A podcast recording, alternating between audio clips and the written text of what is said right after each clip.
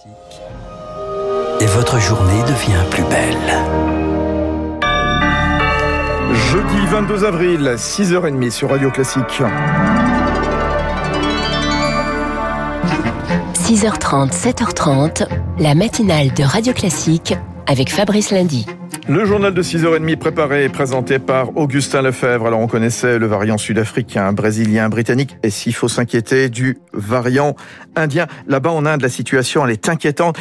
Est-ce qu'elle peut se reproduire chez nous, Augustin en, en, Inde, plus de 2000 morts en 24 heures, 300 000 contaminations et une pénurie d'oxygène. Un double mutant s'est développé. On le retrouve aujourd'hui dans plusieurs pays européens comme l'Allemagne, l'Italie, l'Espagne ou encore la Belgique.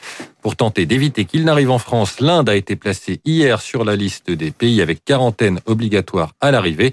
Mais certains scientifiques estiment que cette version du virus est déjà là, Laura Taouchanov. Pour détecter un variant, il faut séquencer le virus. C'est ce qu'est en train de faire le généticien au CHU de Lille, Philippe Frogel.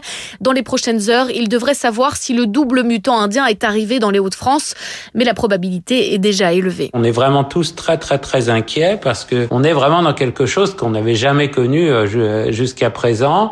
Cela dit, il ressemble aux variants sud-africains et brésiliens sur plusieurs aspects et ça pourrait être inquiétant là-dessus. En gros, c'est le variant anglais la puissance 10. Une sorte d'épidémie. Dans l'épidémie, ce variant pourrait recontaminer des personnes déjà infectées par la Covid-19. Mais pour le docteur Rémi Salomon, il faut être prudent. Si les chiffres explosent en Inde, ce n'est pas forcément uniquement parce que ce variant est plus transmissible. Il y a deux aspects. Il y a le, la circulation parce qu'il y a des conditions de distanciation très propices à une, à une transmissibilité très vite. C'est les fêtes religieuses en plus, là, dans le nord de l'Inde, ils sont très nombreux, dans des foules, etc.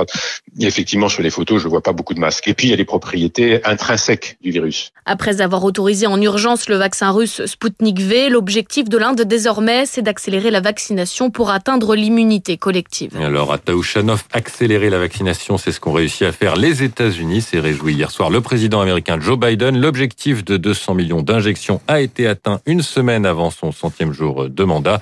Joe Biden qui va dévoiler un autre objectif qualifié d'ambitieux aujourd'hui. Il va présenter les nouveaux engagements de son pays pour limiter le réchauffement climatique.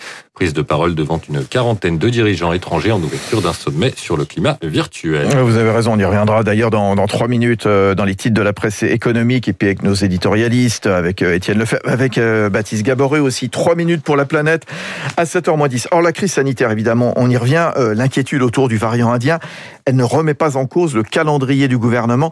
Il y aura une nouvelle conférence de presse tout à l'heure à 18h. Nous devrions pouvoir circuler à nouveau librement le 3 mai, au-delà de 10 km. Charles Bonner, le gouvernement prépare en effet la levée des restrictions malgré une situation sanitaire encore fragile. Oui, avec presque 6000 patients Covid en réanimation et 31 000 nouvelles contaminations en 24 heures. Une légère baisse se poursuit, mais l'exécutif veut avancer. Elisabeth Borne et Bruno Le Maire rencontrent aujourd'hui les partenaires sociaux. Au menu, l'évolution des aides aux entreprises, le fameux quoi qu'il en coûte. Mais plus que des aides, les commerces veulent rouvrir. 12 fédérations et 150 dirigeants signent une tribune ce matin dans le Parisien aujourd'hui en France. Une demande le 10 mai pour profiter du pont de l'Ascension et de la fête des mères. Ils demandent la vaccination de leurs employés et estiment que leur protocole sanitaire est prêt. Justement, ce protocole, quelle jauge? La question se pose aussi pour les terrasses et les lieux culturels dont certains devraient rouvrir également mi-mai.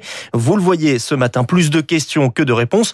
Jean Castex devrait en apporter quelques-unes ce soir, mais c'est bien Emmanuel Macron qui détaillera le calendrier. Une nouvelle allocution est prévue fin avril, début mai. Charles Bonner, avant cette conférence de presse du Premier ministre, les syndicats de l'éducation nationale sont conviés au ministère en début d'après-midi.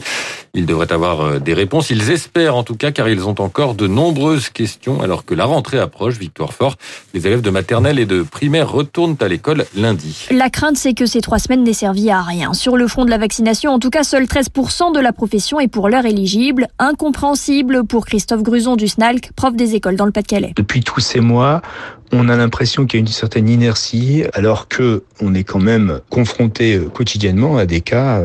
Il y a toujours autant de cas, il y a toujours autant de risques. Situation d'autant plus urgente pour les enseignants de maternelle où les enfants ne sont pas masqués. Les syndicats ne veulent surtout pas d'allègement du protocole. La règle du 1 cas positif, une fermeture de classe devrait être maintenue.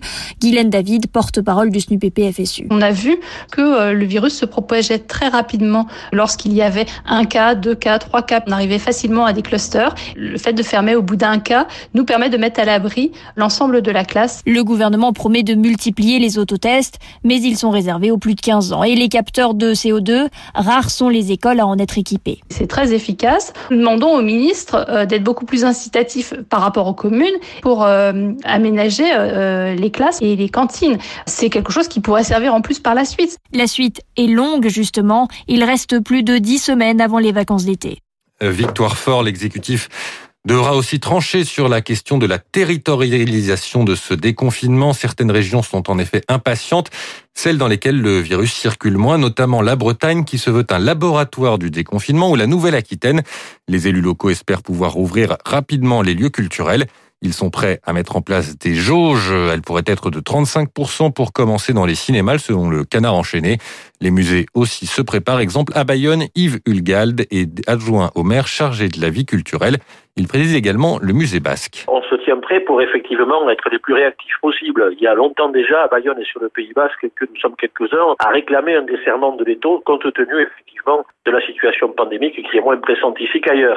Du musée d'art contemporain jusqu'au musée basque que j'ai l'honneur de présider, on peut aujourd'hui euh, envisager l'ouverture de ce type de lieu sans être dépassé par le public, loin s'en faut, surtout avant la saison touristique. Un propos recueilli par Marie Marty-Rossian, et alors que le Premier ministre doit faire le point sur une, le retour à une vie plus normale, eh le président rend visite à ceux pour qui c'est encore loin. Déplacement d'Emmanuel Macron à l'hôpital Foch de Suresnes au chevet de patients atteints de Covid long.